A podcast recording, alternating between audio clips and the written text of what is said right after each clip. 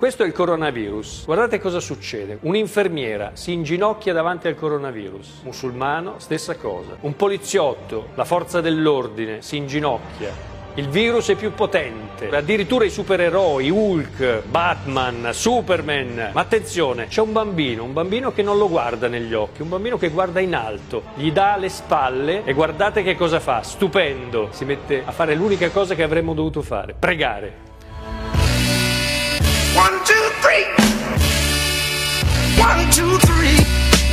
Weekly Wizardo. Un podcast che va verso i 30 episodi, eh.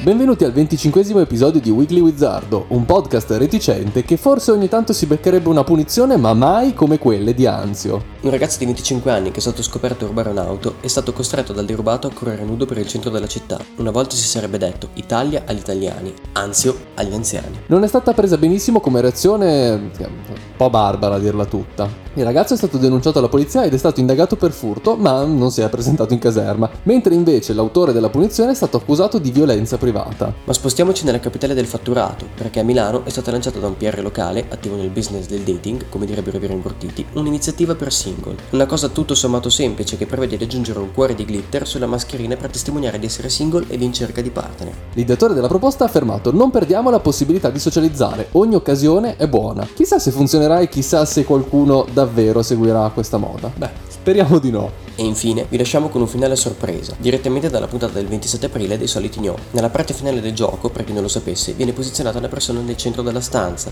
con dietro 8 figuranti numerati. Il concorrente in gara deve individuare quale sia tra gli 8 complici quello imparentato con il concorrente al centro. Una prova difficilissima che quasi nessuno riesce mai a superare, soprattutto perché spesso e volentieri tutte e nove le persone si assomigliano tra di loro e diventa praticamente impossibile riconoscere chi sia il parente misterioso. Questa puntata è rimasta nella storia perché alla domanda è lei la mamma del dell'ignoto numero 8, la risposta della signora Silvia è stata sì, sono io. Momenti di grande gaudio e festeggiamento in studio, se non per il fatto che era la madre dell'ignoto numero 7. Purtroppo questa donna non ha nemmeno riconosciuto suo figlio e la concorrente in gara ha visto sfumare la possibilità di vincere più di 25.000 euro.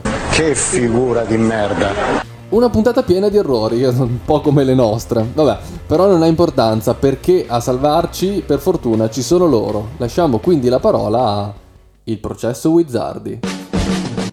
Ciao amici, eccoci qui per una nuova puntata del Processo Wizardi. Oggi facciamo un tour mondiale delle più grandi stranezze che il calcio ci ha regalato nell'ultima settimana. Cominciamo dagli States. Ok dai, non proprio la patria del football per eccellenza, ma la notizia è succosa. Il Toronto FC ha da poco iniziato la stagione in MLS, il massimo livello del campionato statunitense. Come tutte le squadre sportive del Canada che disputano un campionato stelle strisce, causa Covid, anche il Toronto si è spostato per questa stagione in terra statunitense, in Florida per l'esattezza e da subito giocatori e staff tecnico hanno fatto conoscenza della flora e della fauna locale, tanto che in settimana, mentre la squadra si trova al campo di allenamento, ha ricevuto una visita speciale. Un alligatore ha invaso il terreno di gioco e si è fatto un giretto nel centro sportivo. Forse sarà un amante dello sport più bello del mondo, chissà. Il coccodrillo come sta?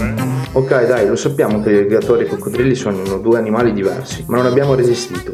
I giocatori, spaventati inizialmente, si sono dati alla fuga, ma poi ne hanno approfittato per scattare qualche foto e dire benvenuti a Miami. Spostiamoci in Spagna. Domenica scorsa è andata in scena la sfida tra Siviglia e Granada, valevole per la 33esima giornata della Liga, campionato che quest'anno sta regalando un'appassionantissima sfida al vertice. La gara si è conclusa sul 2-1 per i padroni di casa che sono incredibilmente lì a giocarsi il titolo con Atletico, Reale e Barcellona, tutte racchiuse in pochi punti. Sì, il campionato è bello, ma quello che ha combinato l'arbitro dell'incontro, il signor De Burgos Bencoechea, ancora di più. Al minuto 93 ha fischiato la fine e le due squadre sono tornate negli spogliatoi. Partita finita.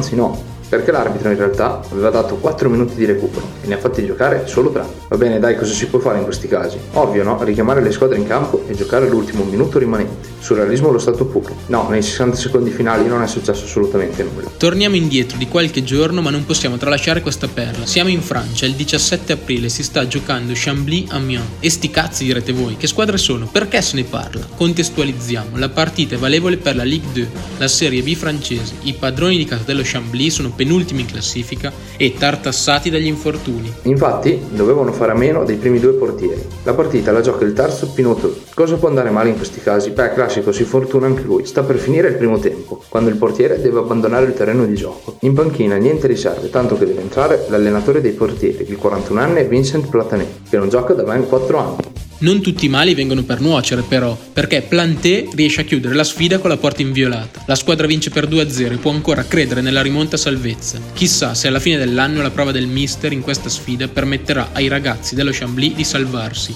Alla prossima, anzi, dato che siamo in Francia, alla prochaine fois. Grazie Teo, per oggi è tutto amici, vi auguriamo una settimana piena di cuore glitter sulla mascherina fega.